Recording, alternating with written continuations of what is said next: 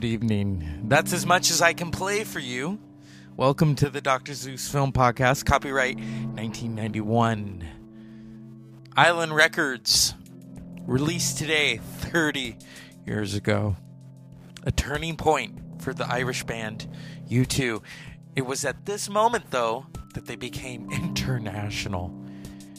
Joshua Tree and the Unforgettable. So it began with the Unforgettable Fire. They started working with Daniel Lanois and Brian Eno, legendary producers, to create this new sonic sound. And then they captured it with the Joshua Tree. I read in art was it I think it was Bono or I read it in a book that the sound of Achtung Baby is the sound of four guys chopping down the Joshua tree.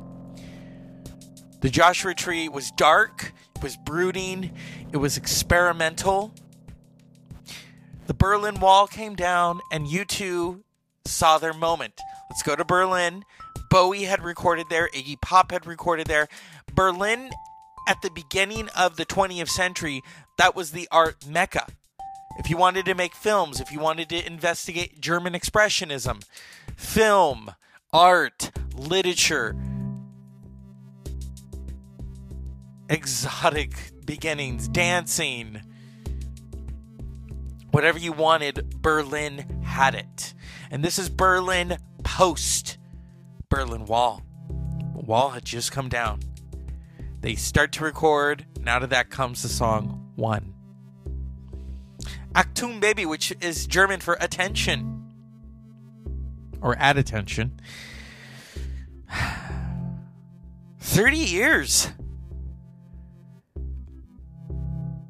People have often said this is better than Joshua Tree. No, it is all, first of all, it's a recipe. It's a sonic recipe because you can't have one without the other. I want to quote George Stroumboulopoulos, who has a, an amazing show on Apple Music. I've talked about it before, Apple Music Hits. And he said something very profound that I'm going to agree with. The Joshua Tree was New Hope, Star Wars and Achtung Baby was The Empire Strikes Back. And All That You Can't Leave Behind was The Return of the Jedi. Because from Achtung Baby, what happened? You've got Zooropa, you've got the pop album, and some people claim that U2 lost the, its footing. But Achtung Baby is a moment, they're in the middle. You can't go back, you can't you have to just go forward. And that's what they did sonically. They went forward. And also the multimedia beginnings zoo tv that tour was extraordinary. Okay? Think of what u2 was drawing from at that moment. And also rock was changing. Metallica had put out the black album. Nirvana had had struck a chord with "Smells Like Teen Spirit" and the song, the album "Nevermind." It was grunge. It was Soundgarden. The music was getting heavier, and here comes U2, just come off Rattle and Hum and Joshua Tree, and what do they do? They make this dark, brooding dance, electronic, uh, industrial. I mean, there's anything and everything that you could want. Woo! Yeah, it's alternative rock, it's industrial, it's electronic dance music, it's theatrical.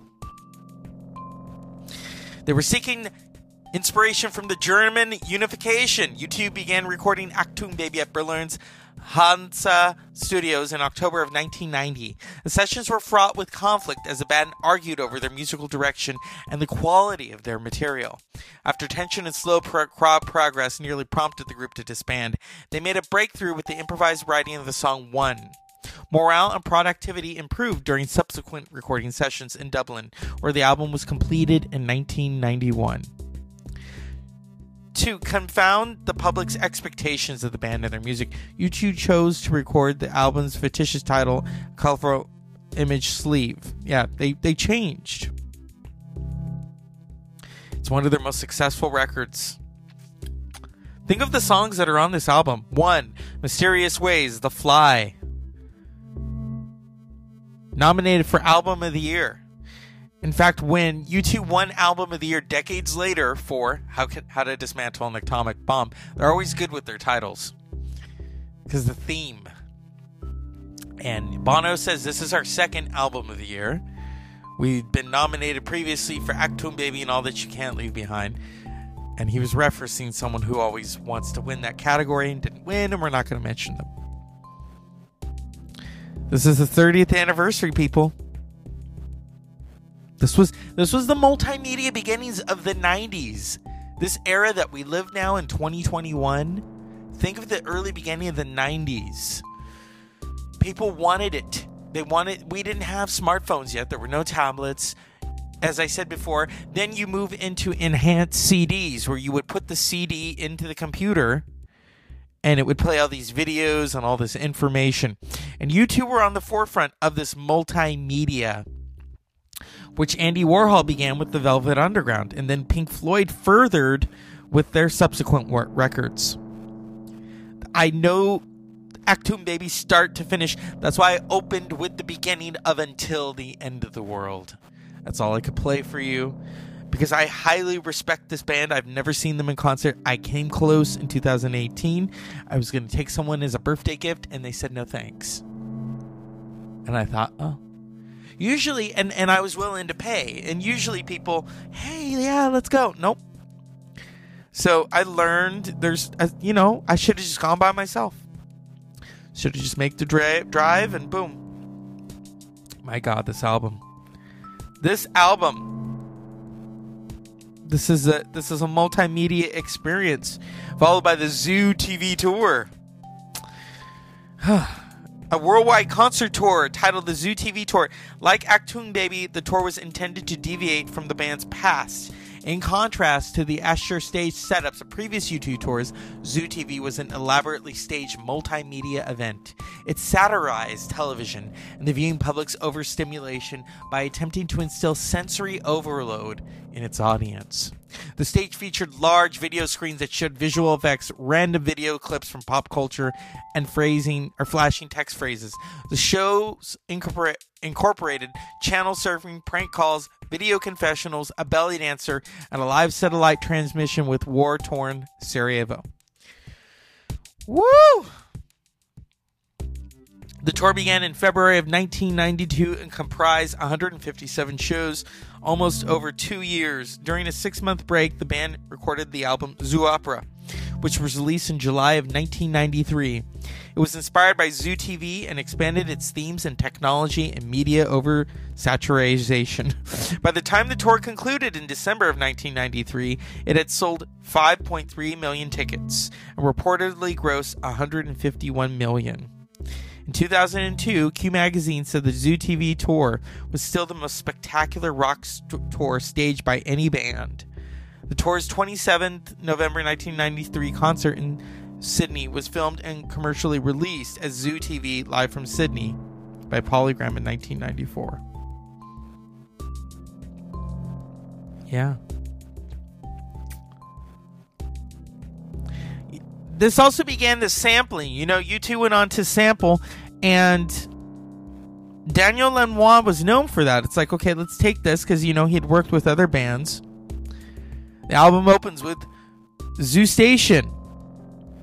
Even better than the real thing. One, until the end of the world.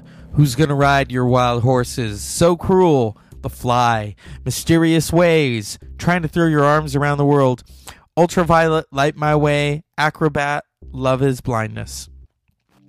Now, from what I was listening to on Strombo's show today, he talked about how U2 were writing for a stage show of A Clockwork Orange. So they already had some of the tracks, you know, like they had, it was part of a dystopian type of world.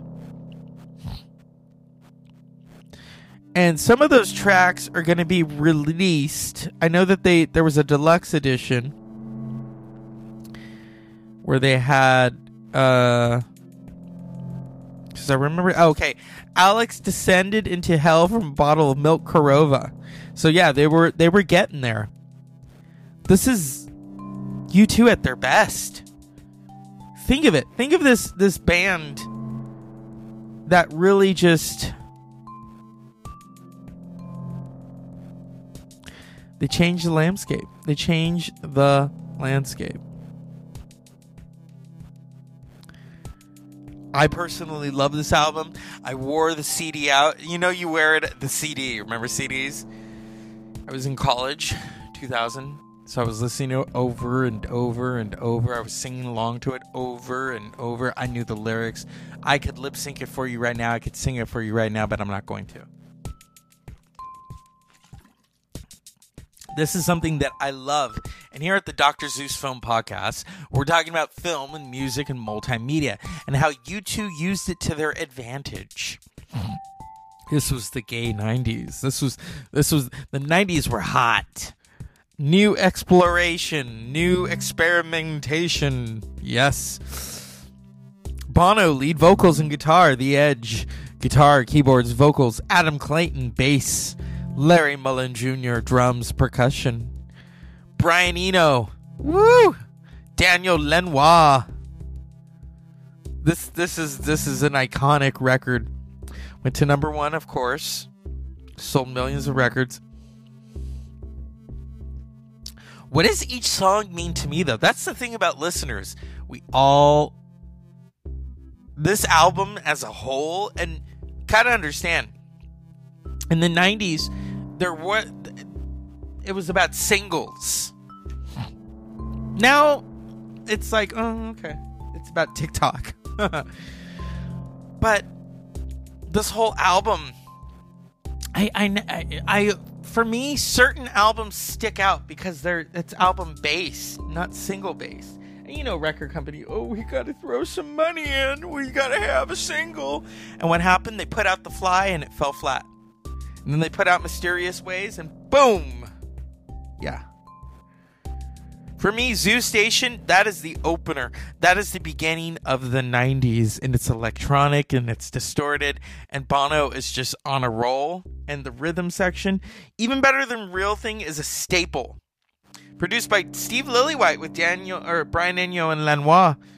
And that's the beauty is Lillywhite had been with the band since the beginning, and he went on to produce the Dave Matthews Band, many great bands, and then one one the so one is such a beautiful song.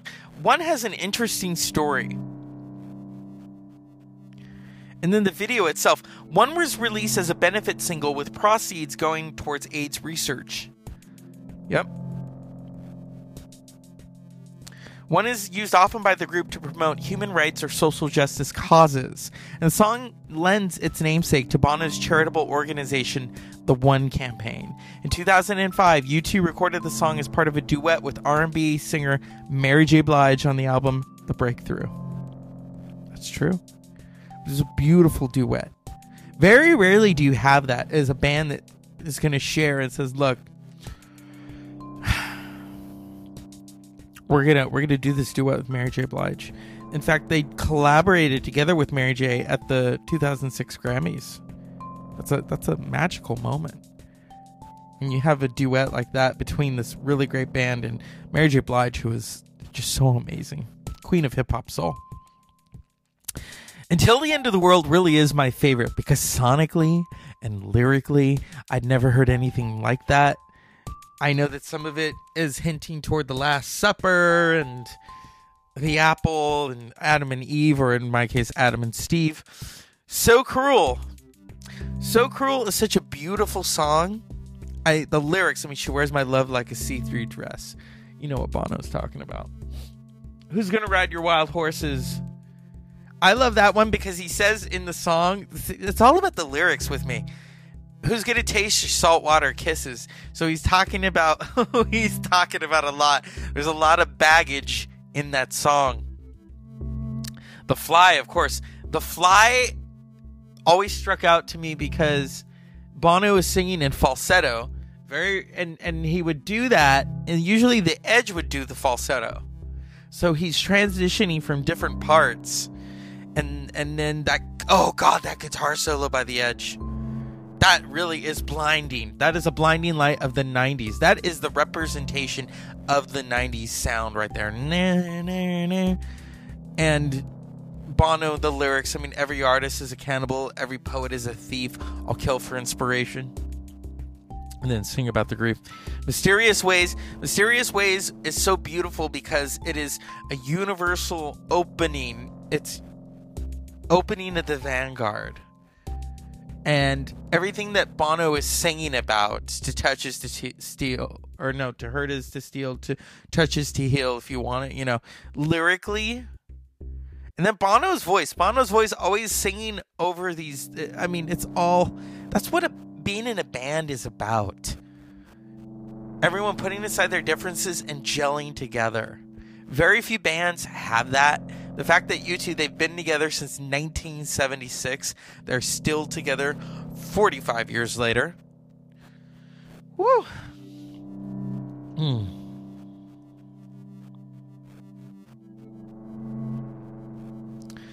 Trying to throw your arms around the world. That's that's a when I first heard that song, and Bono's singing, you know, trying to run from you, run from you, and it's almost cushiony. It's it's almost like it's floating. The song has a floating aspect to it. I don't have synesthesia, but I wish I did. Alanis Morissette, I know you do, and Justin Chancellor of uh, Tool has it too. Synesthesia is where you can see colors when you're listening to songs. But I, when I listen to "Try to Throw Your Arms Around the World," I just think of a mattress floating in the air. Ultraviolet, light my way. First of all, that is a quintessential U2 song. The way it opens, kind of desolate.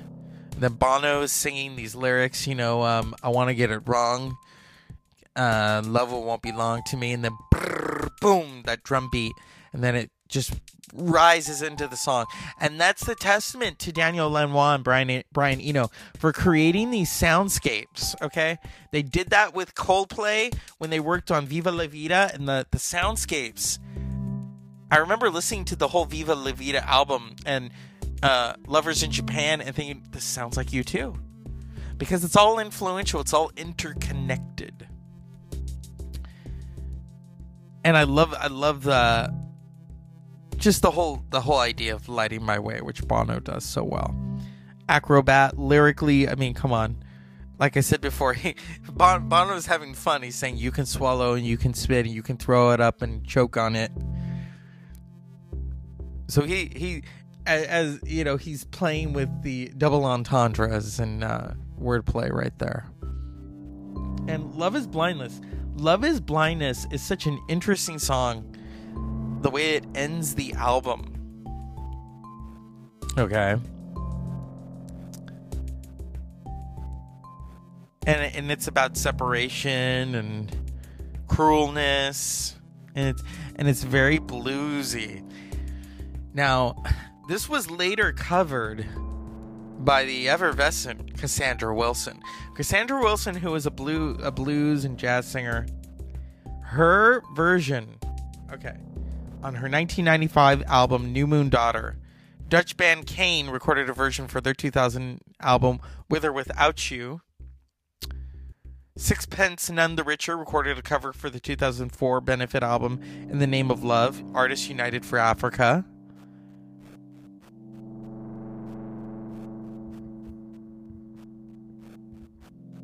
A rendition of Jack White by Jack White appears on the 2011 tribute album Achtung Baby covered. Yeah. This is a magical song. First of all, this whole album,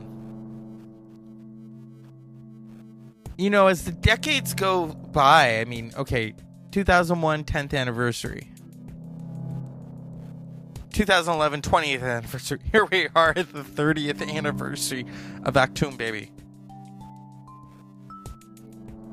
and I am like I said, I would I would listen to this in my room. I would sing along to it, to the chagrin of some people, because I'm an okay singer, and I and I will not dare do it for you right now. But Bono and the band, they really rose to the occasion with this record. This is it's universal. Yes, there there are some um you could say this is their Sergeant Pepper. It is. All all bands or or perchant, perchant, uh, perch- uh, satanic majesties. Because you know the Rolling Stones that was their version of uh that was their own. Uh, you know all bands have that moment where okay we're gonna be we're gonna dive into this. It's it, whether it's shitty or not we're gonna dive into it. And U2 were fearless. And they dove headfirst. And this is Bono talking about it. Two sides getting together and all that it was it was quite a trip really You got, you got the idea for the Trabant. Yeah, well, the Yeah. Trabant thing, I don't know quite where that came from. Probably Anton Corbijn, his uh, rather Beckett-like sense of humor, probably. and the commercial is this car this german car that falls down it's exquisite and so tonight i'm gonna go watch that blood moon that's what i'm recording right now i also want to throw this out here multimedia here we are talking about u2's achtung baby a multimedia experience the tour itself as well and radiohead has put out radiohead also influenced by u2 so many bands but I'm going to mention this. Radiohead just put out, it's not a video game, but it looks like a video game. Of their. So, what it is, is it's a combo of Amnesiac and Kid A. And it's a multimedia experience. This is truly. uh, It is out of this world. I am in awe of it. It's called Kid A Amnesia Ex- Exhibition. You go in, and it's this elaborate soundscape, lyrics, images, everything from Kid A and Amnesiac. So check that out. It was inspired. You know they were inspired by U2. Think of the '90s. Think of that record. They could not have made Zooropa without Achtung Baby. They couldn't have made Pop without Achtung Baby, and they couldn't have arrived at their Return of the Jedi, All That You Can't Leave Behind, followed by how to dismantle an atomic bomb. No, no line on the horizon. Those moments. I mean, they you can't arrive at that without. Okay, we we we got you two. Achtung Baby is the moment. They couldn't have gone to Songs of Experience. Couldn't have gone to Songs of uh, Innocence without Achtung Baby. Achtung Baby is that middle moment where okay, we can't go back. We we're gonna have to go forward. So, I love this album so much. 30 years. If you have any thoughts on this album, please message me. Social media, Dr. Zeus 1980. Um, Dr. Zeus Film Podcast. Thank you, Bono. Thank you, Larry. Thank you, Adam.